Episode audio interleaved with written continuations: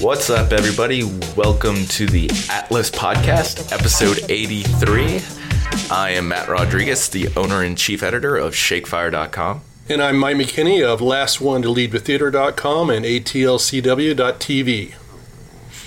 And we are MLS for the, the first podcast of 2018. Um, she is off in Nashville, Tennessee, doing doing what Emma does best. So uh, I'm sure she'll be back next week, and she'll probably talk to us a little bit about what she's up to and her trip and all the crazy stuff she's up to. So, um, how you doing, Mike? How's how's your New Year been? Um, it's been busy. Um, Yeah. Other not movie wise, but uh, work wise, it's been busy. And we did we did have a couple of parties that we went to last weekend, so that was fun. One was a game night, and then the other one was obviously a New Year's Eve party. So, and you actually went to two New Year's Eve parties that night.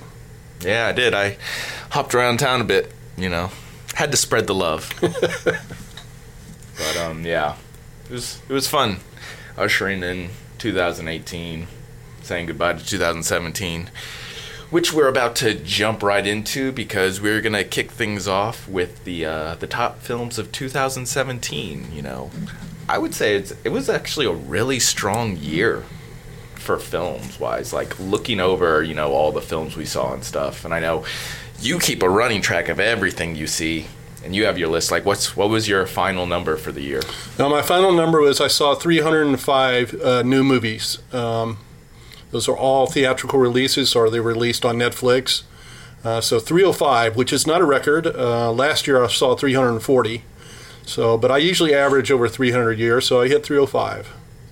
nice nice so um let's just kick it off and what were your your top films from the year Um, well, my first one was Baby Driver. I mean, I just fell in love with that movie when I saw it at South by. Um, it's just a great movie, and, and I think what we all loved about it, uh, living in Atlanta, is the fact that it was made in Atlanta, and it was a set in Atlanta, and that made it even more fun for me because I recognize so many places, especially downtown. Um, that was just a lot of fun, and it's also a really good movie. Yeah, no, I'm I am the exact same way. Um, Baby Driver was definitely my number one film. You know, all the reasons you said. Um, the music is just amazing in the film, and the way it syncs up with all the action and excitement that's going on is just it's perfect. You know, it's like I love all of Edgar Wright's movies, but I think I honestly think this is my favorite of his that he's done. So, so yeah, Baby Driver is definitely my number one as well.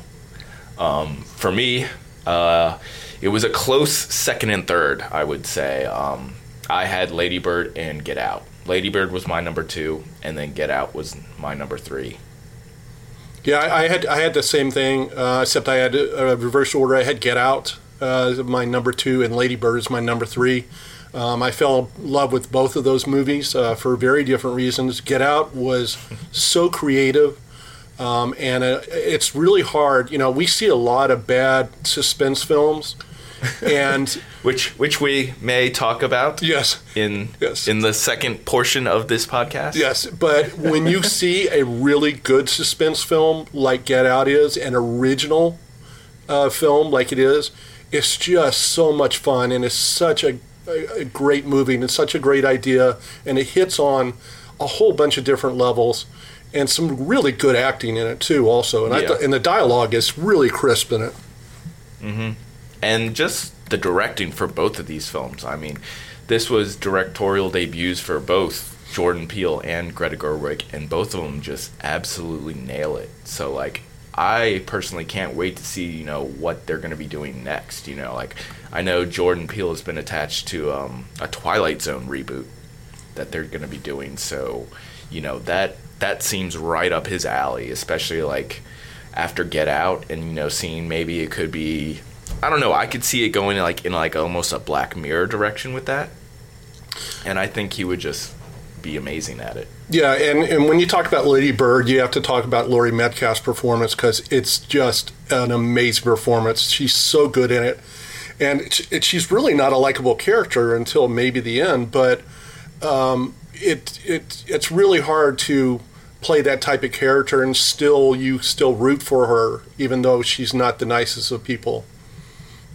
Yeah, no, definitely. Um, she's definitely going to be coming up when it comes to the Oscar talk and you know award season and all that stuff. Like, it'll be interesting to see who gets nominated this year because like it is a really strong year. I feel. Yeah, it definitely is. Um, my my next movie on on my list was The Big Sick, which um, I just thought was a wonderful movie, a wonderful, uh, a new take on the romantic comedy um, uh, genre, and I thought uh, it was just a, a very funny, and it doesn't feel at all like it's two hours length. It just moves right along. No, yeah, I I had Big Sick, Big Sick at number five on my list. Um, you know, I Kumail Nanjiani and his wife they uh, they wrote the film together, and it's basically their their life story, their you know how they met and stuff, and so it's it's just an amazing film. Um, but I did I did rank it a little higher up on my list. It was number four. Um, Stephen King Pennywise the Dancing Clown movie. Um, I I absolutely loved it.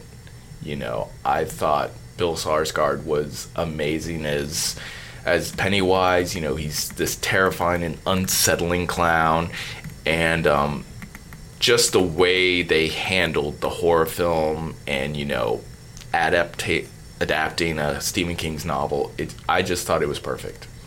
Um, yeah, I, it it wasn't. It didn't. It, it made my honorable mention, but it didn't make my top ten.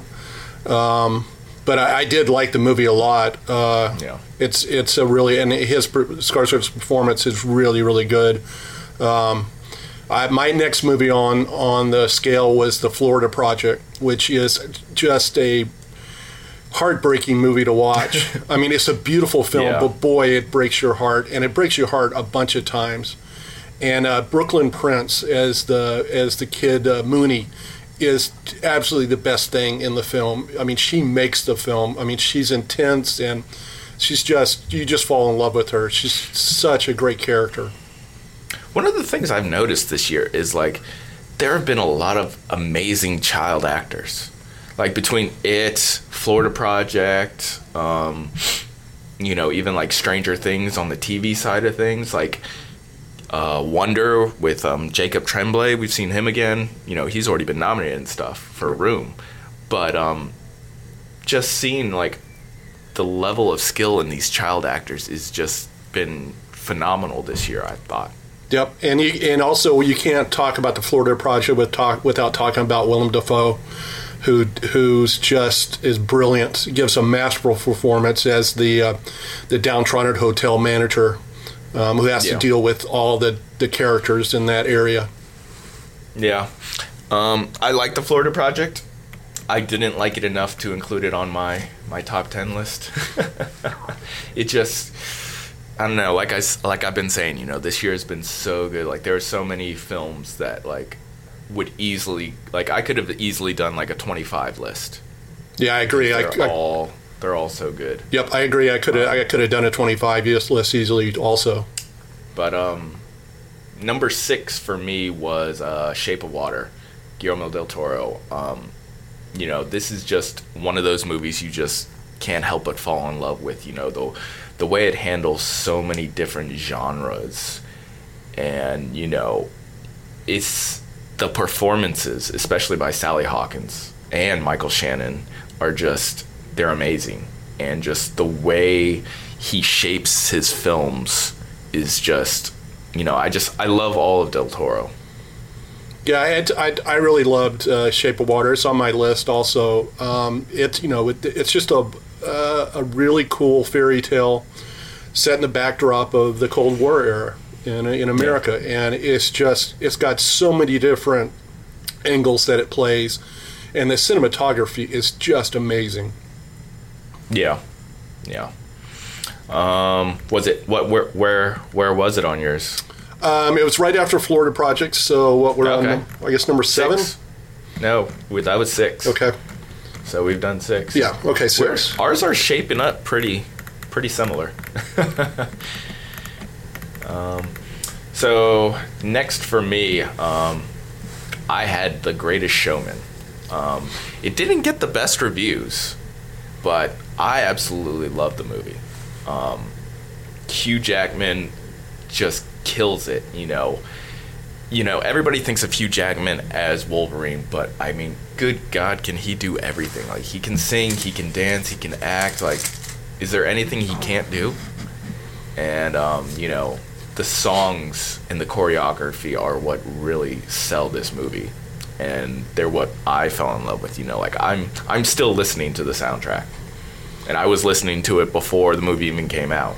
So, so yeah, I love The Greatest Showman. I don't I didn't care what other people say about it. I loved it. That was my number seven. Yeah, it didn't make my top ten, but it made my honorable mention. Um, and I loved the music in it. Um, thought the songs were brilliant. Um, and I, the choreography is just amazing, and and it gets you right from the start, right that opening number. It it Yeah. reels you in, and I thought it was a magical film. Uh, I really liked it. Um, my next film is Call Me by Your Name. Um, I just think it's just a wonderful love story. Um, what I really liked about it is the fact that it's about um, it's about a, a couple that are homosexual, and there's nothing negative in that film about homosexuality. It's all positive. The the parents of the of the young man that falls in love with Armie Hammer's character are wonderful and supportive, and there's a wonderful scene near the end of the film with between the father and son that just just made the movie for me. But that's what I I loved about it, and, and it's a brilliant story about two people that are are hesitant to uh, to reach out to each other. Then when they do, it becomes magical. Yeah, well, I mean, it wasn't.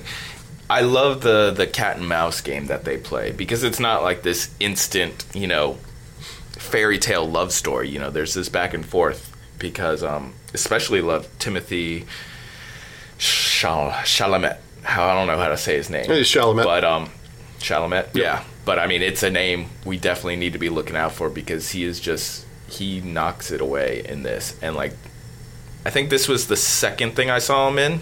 Second movie I've seen him in. I think Ladybird was the first. Um, I'm pretty sure we saw Ladybird before. Yeah, we did. So um, that was, and he's just like he's somebody you definitely want to be out on the lookout for because he kills it in this. Um, didn't make my top ten, but yeah, I still I still loved it. Uh, let's see, number eight for me. This was probably like I haven't seen. Number eight was Colossal for me. I I really enjoyed Colossal. You know, that's it came out earlier in the year. Um, it was with Anne, Anne Hathaway, Jason Sudeikis, basically the the giant monster movie that turns out to be something completely different. In you know, it's talking about friendship and love and obsession, and it's it's this really weird and complex movie that I just I just fell in love with. Um, Jason Sudeikis does a really good job in it. Um, he shows off, you know, a side of him you really don't see. Like he, you know, he's mostly the funny guy in his films, but this one, you know, it it gets dark for him, and he really nails it. So I I loved Colossal. I like Colossal. I didn't love it, um, but I need to rewatch it because uh, I saw it at South by and I saw it like at a midnight screening. So my my uh, my my vision on that film may be a little skewed just because of how tired I was when I saw it. Um, but I did enjoy it. Um, and, and and and Hathaway's really good at, but I, I agree. Jason Sudeikis is really really good in it.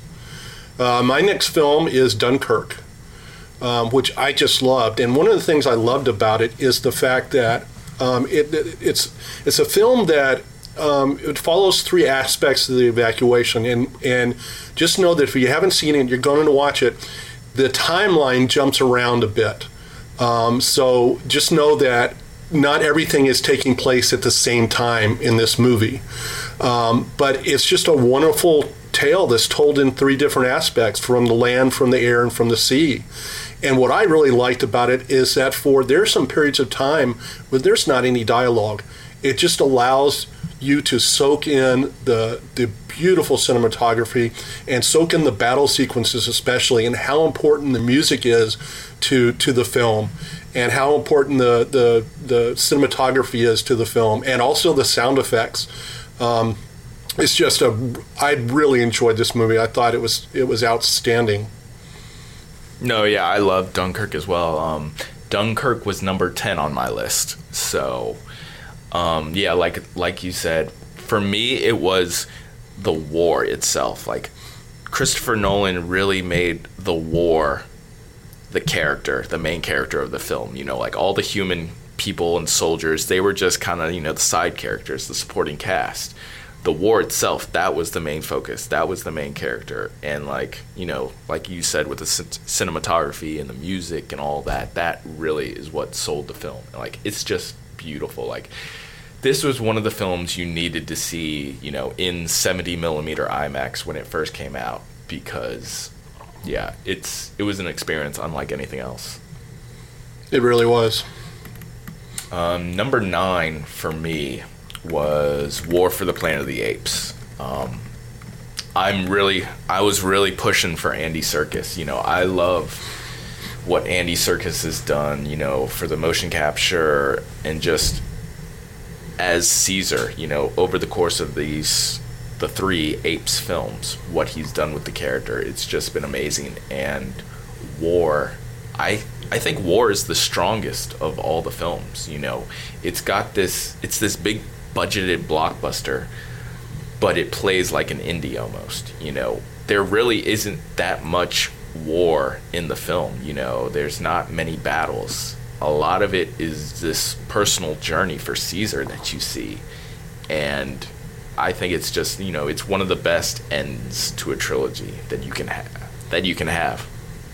Yeah, it didn't make my top 10, but uh, uh, Andy uh, just was so good in the lead role. And it, it's a very personal film. There's a lot of, of emotion in it, and there's a lot of, of inner dealings between characters um, that you don't normally find in this big, big type of blockbuster film. Um, so I, I, I, really enjoyed it. It did make my honorable mention. Uh, my number nine was Mudbound, which mm. is just an amazing uh, movie uh, that uh, is basically about some men that two men that come back from uh, from World War II and how their small southern town has not changed and they have because they've been out in this horrible world that they had to survive and they they basically uh, find a kinship between the two of them. One man is black one man is white. One is uh, they're both um, um, kind of broken characters broken uh, men that are trying to figure out how to come back to the real world and come back to this small town environment that hasn't changed a bit, um, even though their world has changed a great deal. And I thought it was just, um, you know, and the, the, center of this film is is about family and how they center us and make us feel safe when times are tough. And I just love that about this film. Um, and the cinematography in this film also is just amazing. It's such a, a, a brilliant film. Yeah, no, I like. I really like Mudbound as well. Um, it's out on Netflix. So if you haven't watched Mudbound yet, do it now because yeah, it's it's great. Oh, and you, do you have any you, more on your list? Uh, my last, I, yeah, yeah, my last one was Three Billboards Outside Ebbing, Missouri. Um, I like this film, and I put it on my top ten list because the performances are so good. That the whole cast in this film is just amazing. Uh, Frances McDormand, of course, is just brilliant mm-hmm. in it. But uh, the, the, what makes this film is Sam Rockwell. He plays this slightly dim racist deputy who still lives with his mom and he gets drunk on a nightly basis. Um, and he's just so good in this film. And then Woody Harrelson is is really good in it too. Um, and there's some other uh, cast members. I thought it was one of the best um, of the uh, of the large ensembles. cast films. Yeah, ensembles. I thought it was one of the best ensembles because there's not a bad performance in that ensemble. Yeah. No, yeah, I totally agree. Um, Sam Rockwell definitely kills it. Like, he's one of the characters. Like, you can hate him, you love him. Like, you're so conflicted about his character, and he just does it brilliantly. Um, yeah, I loved him in it. Yeah, and then some other notable movies that didn't make my top 10 uh, Wonder Woman, which I just loved and we all thought was a great, fresh breath air, uh, uh, breath air for, um, um, uh, for the DC uh, universe. Um, Logan. Uh, with with a really good performances, and there's another one where the kid in the in the in the movie was was excellent. Yeah. Um, yep. The Disaster Artist is amazing piece of filmmaking. Um, I really like The Darkest Hour. Um, um, and then I, Tonya, um, The Post, uh, Blade Runner 2049, Coco, which was an amazing movie, um, a, a, couple, some smaller films, uh, Band Aid, which I just fell in love with, a really interesting documentary about cats in a city called Kedi, and then an amazing documentary called Dawson City Frozen Time and I highly recommend if you haven't seen any of these films, especially the smaller ones like Band Aid or Kedi or Dawson City Frozen Time, go watch them. Uh, most of them are on Netflix or on Amazon, and uh, they're really, really good films.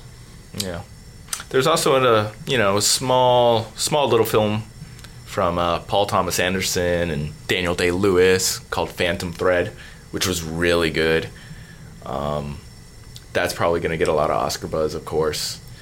But um, but yeah, all the ones you mentioned, you know, I had Florida Project, Call Me by Your Name, Mudbound, Disaster Artist. Those were all ones that you know I mentioned in my my top or what would have been top 25, I guess, films because yeah, this this year was definitely stacked.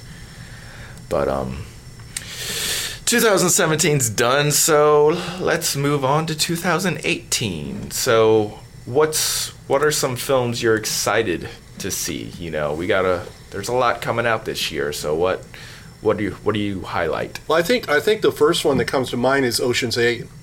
Um, and it's it's mostly because it's got an incredible cast with Sandra Bullock, Cate Blanchett, Anne Hathaway, um, Sarah Paulson, um, and uh, it's just going to be interesting to see what a female-led spinoff of the Ocean's Eleven franchise is going to be like and I, I enjoyed uh, the the Oceans uh, franchise, Oceans Eleven franchise, a lot. So I'm looking forward to that. See, I wasn't sold by the trailer that came out. I, you know, um, Cate Blanchett is definitely gonna, for me at least, carry that film. Even in the trailer, you can already tell like Cate Blanchett is gonna be is gonna overshadow Sandra Bullock. Um, but like the trailer didn't exactly do it for me. So I'm still excited to see it. I still am looking forward to it. I'm I'm a fan of the Ocean's franchise, but I'm a little less excited after watching the first trailer. You know, hopefully the second trailer, when we see it eventually, it'll come out. When does it come out? I'm, I do not remember. Is it like um, March or hold something? on, I think I've got the information here.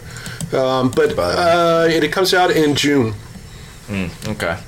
For me, the first film I am excited to see this year is Annihilation, which is the new film from Alex Garland, who did Ex Machina, um, which was in my top 10 when it came out. And um, this is one, it's got Natalie Portman, Jennifer Jason Lee, Gina Rodriguez, Tessa Thompson, Oscar Isaac. It's got this amazing cast and it's just you know the trailers have been really intriguing you know. They haven't given away too much about the film basically. Um, natalie portman is basically going into this bio, biological disaster zone that's basically been you know shaped reality that's reshaped reality and there's like this monster that's doing it. And basically she's going into it to figure out what happened to her husband and it just looks like a really weird and really trippy film. And you know, as I said, it's from Alex Garland, so like, as much as I loved Ex Machina, like I'm already sold on Annihilation just because of him. Yeah, the movie, uh, the other another movie that I'm really excited for is the is the Deadpool movie. I mean, that's going to be out in June also. Yeah. Um, it just because the first one was so much fun. That's Deadpool is a movie that I can watch over and over and over because there are so many jokes in it and and so much stuff going on that it, and it's so much fun to watch. It's just uh, I'm just looking forward to that a lot. I think they pulled off the first one brilliantly. I'm hoping they keep the same tone and irreverence in it and and just have another blast and tweak you know tweak the Marvel movies and tweak, um, you know, the movie going experience, overall movie going experience, also because that's what they did in the first one. I mean, they've already been killing it with the uh, the promotional material and stuff like the uh, the Bob Ross painting trailer that they did and the Thanksgiving poster. Like, so they've already been doing a good job promoting it, just like they did the first. So, so yeah, I'm definitely all the superhero stuff this year is like really good. I mean, like we got Black Panther coming out in February. We got Avengers: Infinity War. Um, even Aquaman, which is coming out in I think November. Um, I'm excited about, despite you know, despite the stumbles of the DC universe. I'm still I'm still excited about Aquaman. So I think I think this year will be you know like all previous years have been you know really good for superheroes. Yep, and then of course we have a little a little film called Solo that's coming out. Uh, yeah, uh, we're we're we're hopeful about now. There's see, I wouldn't put that on my most anticipated list, just because of you know like all the drama surrounding it and like, eh, like this. I'm more excited for like you know the main like the the what is it a Star Wars story, the anthology films. They haven't completely wowed me yet. I mean, maybe maybe they will with the trailer for Solo, but it's like I'm very hesitant about Solo. yeah, and, and, then there's one other movie that I'm um, looking forward to, and it could be great or it could be horrible, and that's the the new Lara Croft. It's the Bright Two, right? Yeah, it, yeah. Um, and it, the reason why I'm looking forward to it, well, first off, the the the trailer looked amazing. I love the trailer, but it's it's the star Alicia uh, Vikander is. I just love her, um, and it I'm hoping for good things because, uh, like I said, the the trailer blew me away. Um, mm. Tomb Raider comes out in March. Yeah, so you know I've I've played the Tomb Raider games and stuff, and so like that the trailer is almost pretty much like a re they reenact a lot of scenes from the uh, from the first trailer for the the Tomb Raider game that came out you know, um, when they rebooted the video game franchise right. with, you know, a younger Lara Croft and stuff. And so, you know, I'm still hesitant now. Even I remember this is reminding me a lot of Assassin's Creed. yeah. You know, it's a movie based on a video game. It's got these amazing stars. But Assassin's Creed was still not a good movie. Yep. And so it's like Hollywood still hasn't grasped video game adaptations, but, unfortunately. But the fact and that you brought up the fact that the trailer is like the like the the game uh, could be a, a, great help, and especially for the fans of the game. So yeah, we'll see. I mean, I'm yeah, I'm still looking forward to it. Um, one of my other films that I'm excited to learn more about and see and it should be coming out in 2018 it was originally scheduled for 2017 but it's called uh, mute and it's being directed by Duncan Jones, who did um, Moon, and he's been describing it as a spiritual success, sequel to Moon. So, and it's basically Alexander Skarsgård. He's playing a mute, um, a mute guy, and he's a bartender. And basically, his girlfriend goes missing, and it's this mystery, science fiction mystery thriller where he's trying to basically find out what happened to his girlfriend, but he's mute. And so um, that's pretty much all that's known about it. Um, it's coming to Netflix. Netflix has it releasing in 2018. They haven't set a firm release date, but um, I'm I've been kind of following this one for a little bit. So it's also got Paul Rudd and Justin Theroux. So like, it seems it's got a good cast to it, and yeah, I'm just looking forward to seeing more about that. Well, since um, last weekend uh, we were at parties, but there were a lot of other people that were at the movie theaters. So let's talk about the box office for last weekend. So um, once again, Star Wars came in number one, and it did $52 million for the uh, three day weekend. Actually, yeah, the three day weekend. Uh, and uh, now it went down from uh, week two by 26% but it's still plugging along, and its total gross now is over five hundred million dollars. So I don't know what, why these reports keep popping up about that it's not making money, it just is astounding I mean, because it's it's already over a billion dollars. yeah, already over a billion too. dollars Yeah. worldwide. It's 500 million in the United States in just three weeks. What more do you want? Do you want it I to mean, be in every movie theater possible? I think they're just, of course, they're going to compare it to The Force Awakens, and so it's not doing as good as Force Awakens. But, so but you like, can't you can't compare that because that one that was a movie that there hadn't been a Star Wars movie in like ten years, and they were bringing back every all the old old uh, stars. They were bringing back all the, everybody. The whole gang was coming back, and so Yeah. you know you, that that build up was just amazing, and we were hearing about it for years, and all the rumors that happened about that first one. That was a, you just can't compare the two because they're two different animals.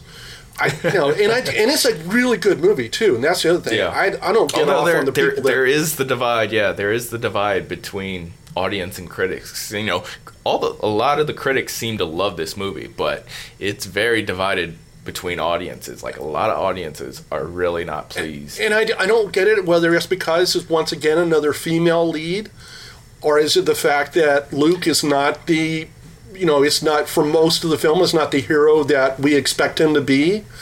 Um, I just don't know, but I I thought it was it's a, not the female lead. I think it's mostly to do with the fact that, um, basically the film is kind of like going against everything that Star Wars has kind of set up. You know, um, it's going against the traditional Star Wars stuff. so they so they brought us an So ori- they're so they brought us an original Star Wars film. though. I know. And how, That's why I love it. That's that's exactly why you should love it because it's original. It's not a retread. It's not it's not the crap that Lucas put out with the the prequels. You know, it's it's a really good original film with very strong characters and a great storyline. And I just don't get it. Well, speaking of, um, so number two was Jumanji, which is it's doing amazing. Um, it did fifty million dollars over the three day weekend, um, and it's done one hundred sixty nine million. Uh, Pitch Perfect 3 came in number three um, in its second week at 16.8, so it's still doing well, and I could see why that would be a good film for people like families to go see on, on the weekend. Uh, Greatest Showman did all right at 15. Um, it added a bunch of theaters, um, and it was actually up in its percentage, so it might, should, The Greatest Showman might have some legs, because I think word of mouth is going to keep that around for a while. Uh, Yeah. Then two animated films, uh, Ferdinand uh, came in 11, and Coco came in number six at seven. Uh, a new movie, uh, All the Money in the World, uh, played at limited release, uh, about 2,000 theaters, and did $5.5 million. I really recommend this movie. Uh, Christopher Plummer, who replaced Kevin Spacey at the last minute, um, is amazing in it. Um, it's a really interesting film. Uh, number eight is The Darkest Hour, which is about Churchill and the and Dunkirk, which would go well with Dunkirk. If you go see Darkest Hour and then watch Dunkirk, you'll know everything you need to know about what was happening in England at that time. Uh, number nine was Downsizing, and number 10 was Father Figures. Uh, another mo- movie that was very limited, only 270, um, is Molly's Game um, with uh, Jessica Chastain. It's based on a true story. Um, and um, I liked it. I didn't love it, but I did like it. Um, but uh, and Jessica Yeah. Chastain is really good in it. Yeah, I liked it too. Um, I don't understand all the the hype that Idris Elba is getting because you know, like a lot of people are putting like him on their list for you know like best supporting actor and stuff, and like I just didn't get that from Elba in this movie. Like he's good, but like he's But there's not. He doesn't not- have to do a not lot. great in it, He doesn't yeah. have to do a lot. You know, he's not asked to. In fact, he's he's almost the second narrator in the film. yeah. That's see, I didn't like that about the movie. There's just there is so much narration in this movie. Like, oh my god, like every little thing is being narrated by Jessica Chastain. Like, I get having a little narration in the film, like at the beginning and stuff, but like you don't need to narrate every single thing. Yeah, that was my that was my big problem with the film is the fact that it narrate the narration goes on and on and on, and also that she explains everything to us. And I don't like it when movies over explain things to the audience. I'd rather let me figure out let me figure out what's going on. I can figure it out. Let me do it. Yeah. All right, moving on to reviews. So we got a couple of movies coming out this week. You know, it's January, so everybody knows January is where you release films to die. You know, January is not the month for, to release films, and so the first film we saw of 2018 was Insidious: The Last Key, which is it's the fourth film of the Insidious franchise, and basically um, the film follows um, the paranormal investigator Elise Rayner, you know, played by Lin Shaye. She's been she's been basically the link between all four of the films. She's the one who's been in them all.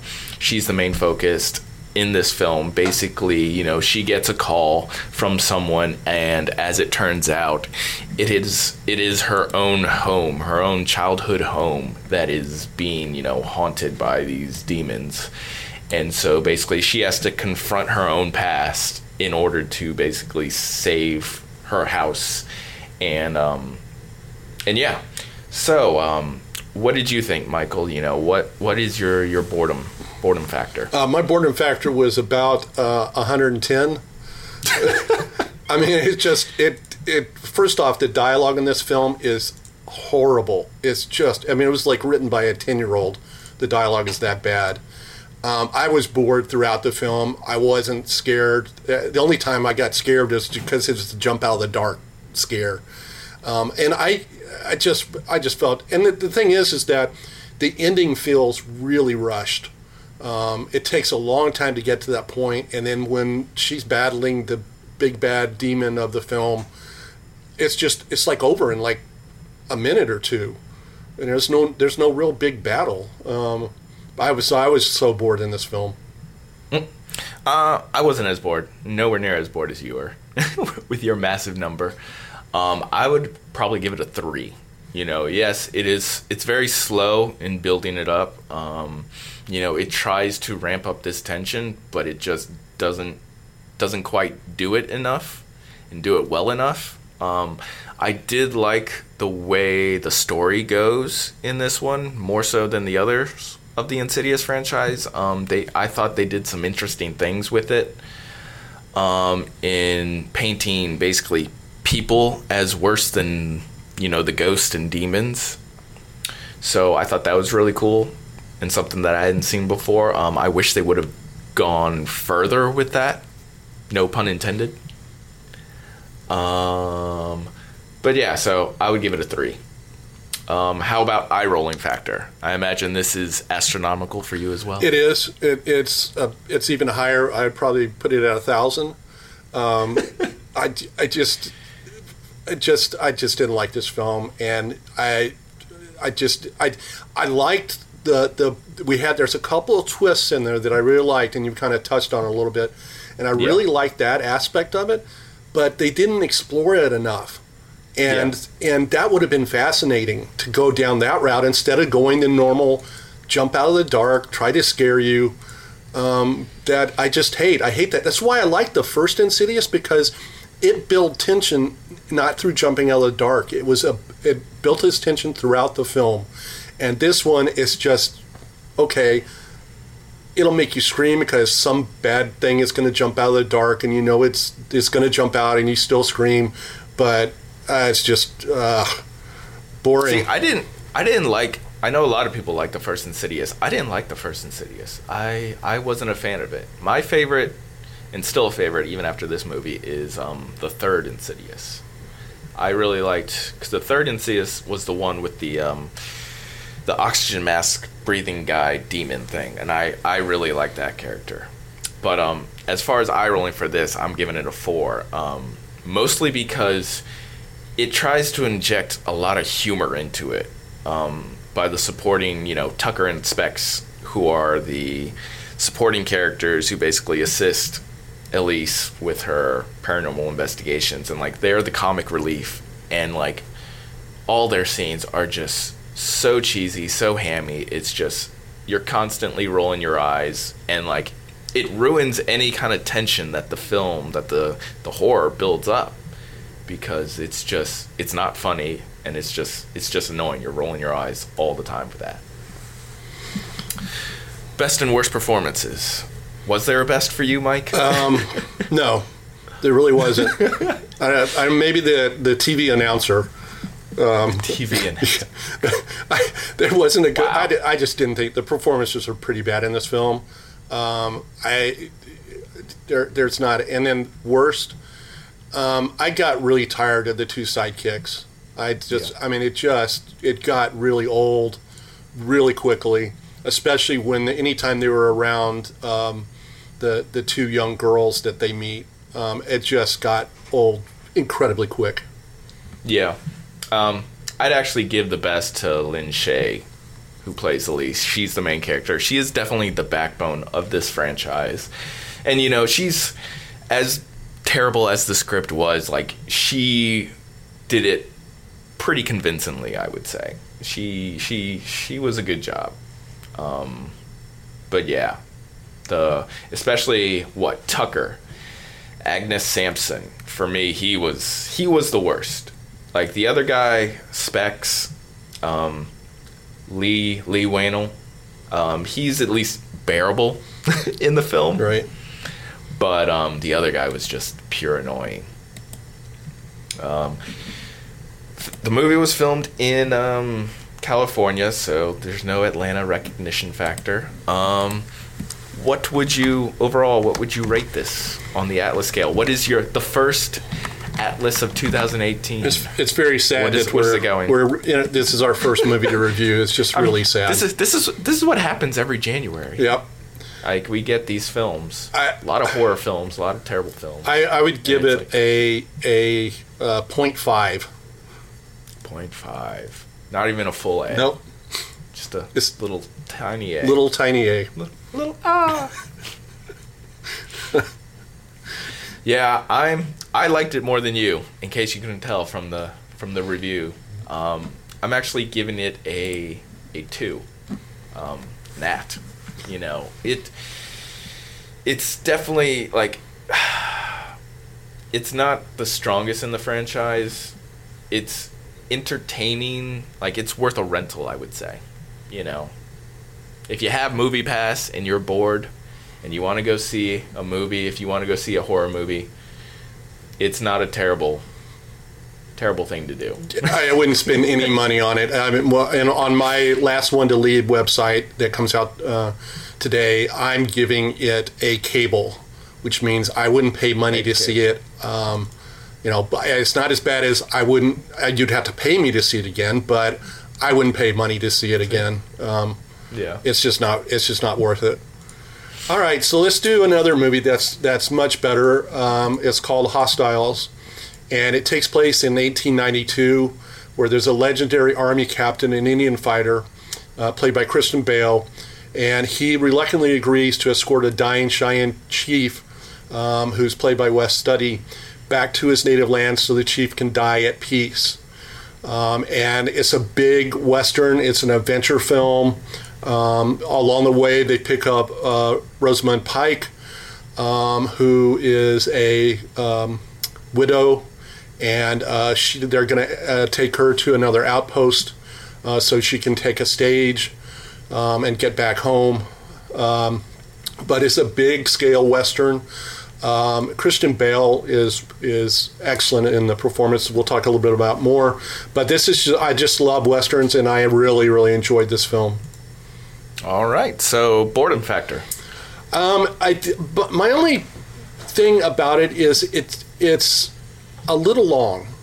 Um, it's it's over two hours in length, and there's a couple of places where it feels it. Um, it it's it's an interesting film because uh, you've got Christian Bale, who, as we know, is not always the most. Uh, he, he's a very subtle actor a lot of times. Um, so uh, we get to really know these characters, and especially it's it's basically a, a, story about uh, two people that hate each other, and to, in order to survive, they have to get along, and they eventually become and understand each other, and understand that their their side of the story wasn't necessarily the whole story. It wasn't necessarily right. Um, so I, I just I thought it was a really really good movie. Um, I, so as far as we're on eye rolling, right? I didn't I didn't have any eye rolling in it. Let I'm sorry. I I have something to say. Okay. because I did not like this movie. I was not a fan of this movie. Um, I was really bored. I'm giving it like a a 4.5 on boredom. Like I it just moves too slowly for me. It's so slow and like I get what the film is trying to do in building tension and it's like, you know, it's trying to do this subtlety, but it just for me it didn't do it. It didn't accomplish that. It was just so boring. And you know, um I thought Christian Bale was just so stiff at all times and it was just like oh my god, like when are you going to when is something going to happen like this is worse than playing the Oregon Trail and it's just oh my god, just get to the destination. And then they get there and it goes on for like another 20 minutes. I was like just end. so I was I was really bored with this movie, unfortunately. Like I know a lot of people are like saying great things about it, but I just I just don't see it. Are you do you like westerns? I do like westerns. Like I like um like Slow West. I remember watching Slow. I really like Slow West, which came out a couple years ago, and like you know like I do like the western genre. It's just I was just so bored by this movie. it was like even in like the big well I wouldn't say they were big action scenes, but even like the action scenes and stuff that happened in this movie, it was just it didn't do anything for me. It was just it was I was exhausted by it. And I don't know, maybe I need to watch it again because, you know, like we saw this basically in the in the heart of Oscar season. So this is the point where we're watching like 5, 6 movies a week, sometimes 2 or 3 a day even. So like we're watching a lot of movies and like I don't know. Maybe it was me watching watching this during that time and it's like uh I was just so tired by it. Um, for eye rolling though, I didn't. I wasn't rolling my eyes in it because like there's there's not much. It is very it is very dramatic. So like there's not much eye rolling in it. Yeah, I also. I also felt that it was. Uh, first off, I, I will caution everybody that it is extremely violent. Um, there's some rather violent things that happen in this film. Um, there's some rather unsettling things that happen in this film also. Um, I I like the fact that it felt very authentic, um, and I also like the fact that um, you got to see the other side of the of the um, the hostilities between the uh, the white man and the Indians. That you got to see the Indian side of it, and and See, I didn't think they showed that enough. yeah, I, I that's I was, Like, I was I would have liked more to see from like uh, West. Right. Like I would have liked to see more of him and more of his. It very much felt like Christian Bale was dominating. Well, the movie was written uh, by Scott Cooper for Christian Bale. He specifically Yeah. wrote the part for Christian Bale. Um, I, I, I would agree with that. The fact that I, I would have liked a little bit more on the Indian side, um, but I still think it, it does a nice job of, of, and I think where it ends up at the end is I really liked that that portion. So Yeah. Um, best and worst performances. Um, I don't know. That's a tough one. I I liked um, uh, uh, Rosamund Pike in the film. Um, I would say pro- I would say probably as far as best performance, just because it's a pretty multi-layered performance. Is West West Studi. Um, Yeah. I, th- I thought he was really good as as the chief, who's dying, and um, who just wants to get home uh, for one more time before he dies. Yeah, no, I totally agree on him. Um, I thought he was the best. You know, I already kind of said my thing about Christian Bale and how stiff he is in the film. Um, I also didn't like Jesse Plemons in it. I like Jesse Plemons as an actor. I think he's a great actor, but like, he just like this movie has so many great actors in it. Like Jesse Plemons is in it, Ben Foster's in it, um, Timothée Chalamet is in it briefly, and it's just like it feels so wasted because like they don't do anything know, I disagree with that, but I'll go with Jesse Plemons also. Um, he just seemed out of place um, in this Yeah. film. Um, he plays a a newly anointed uh, lieutenant, and um, he's just learning how to survive in Indian country. But yeah, so obviously no Atlanta recognition, but um. So what would you rate this on your on the one to five scale? Well, I've already said that I really enjoyed this film, so I would give it Yeah. a I would get a Atla. Atla, Yep. a full four, four to five. Yeah, four out of five. Yeah, I think I'm gonna give this another at, another two. You know, I would say this is the same as basically Insidious for me. I would rate these equally. Um, yeah, I just wasn't. I wasn't a fan. You know, maybe in a couple of weeks I'll give it another watch because I believe they did send us screeners for this, so um, I might see it again just to see if my my opinions change at all. But like, I don't know. I I wasn't a fan of it. So this, so these two movies come out in the Atlanta area this weekend. Um, uh, Insidious is, is out nationwide, um, and then Hostiles are doing a slow release, so it's being released in Atlanta and a few other markets. Um, they're hoping for good word of mouth and for some critic reviews, unlike Matt's, that'll boost it. Um, so it's going to be an interesting weekend at the box office because I think now, I think just about everybody that had to see Star Wars has now seen it. So now you're now you're on to the people that don't care about Star Wars and are just going to see Star Wars because it's another movie, or people that are seeing it again because they're big fans. And I think what's what I've seen recently is I think it actually Jumanji, which I think is going to have legs because it it's and I, I didn't see it, but everything I've read about it and everything I've heard about it is such a fun movie to go see um, that I think Jumanji this weekend is going to beat out Star Wars. Yeah. I wouldn't be surprised that I remember somebody on Twitter said um, that Jumanji is already the highest grossing film of 2018 because like I think it was like either on the first or second that like Jumanji was number one and it beat Star Wars. So for that time, it was the highest grossing movie. Yeah, so, So yeah, I wouldn't be surprised if Jumanji yeah, I, beat Star Wars. I'm, I'm looking at Jumanji doing around between 30 and 35 million, and Star Wars doing around 22 to 25 million. Um, you know, it's going to be a pretty big drop off uh, with Star Wars. I think Insidious will come in number three, and I think we've seen now that Greatest Showman is actually getting some legs, and I think Greatest Showman will come in four. Um, and then uh, they're like they're adding some screens for Molly's Game. Um, that's the Jessica Chastain movie that we talked about briefly, um, and that's going that's going up, rolling out pretty much nationwide this weekend. Um, so, yeah. and if So it'll be an interesting.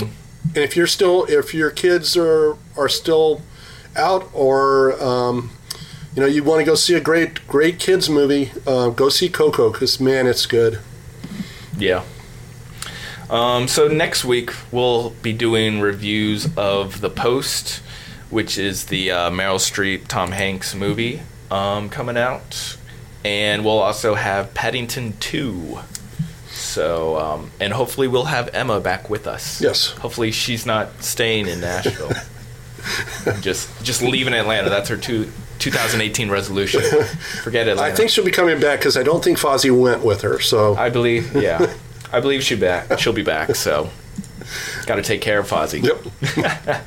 So yeah, the whole the whole gang will be here next week, and that about wraps up episode 83 of the Atlas podcast. Thank you for joining us. Of course, if you like what you hear, be sure to like us, rate us, give us those five stars on iTunes, SoundCloud, Telegraph, you know, all the services. Um, I am Matt Rodriguez. I am the owner and chief editor of ShakeFire.com. And I'm Mike McKinney of LastOneToLeaveTheTheater.com and ATLCW.tv. And we'll see you And next we will time. see you next week.